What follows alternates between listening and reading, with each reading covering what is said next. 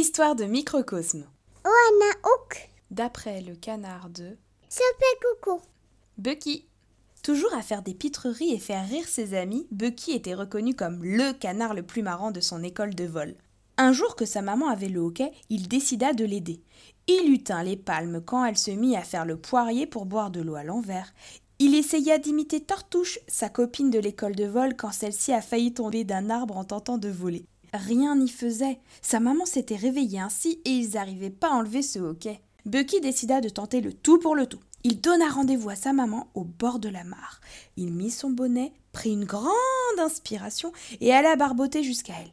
Il nageait sans faire de bruit, ne laissant dépasser que son bonnet. Celui-ci avait des gros yeux de poisson et des nageoires.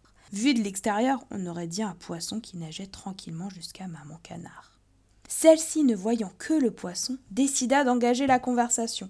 D'un coup, d'un seul, Bucky jaillit de l'eau en hurlant. Sa mère sursauta tellement fort qu'elle fit des claquettes avec ses palmes.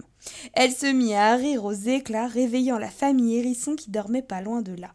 Quand elle retrouva son souffle, elle remarqua que son hoquet avait disparu. Bucky n'était pas seulement drôle, il était aussi ingénieux. À bientôt pour des nouvelles aventures.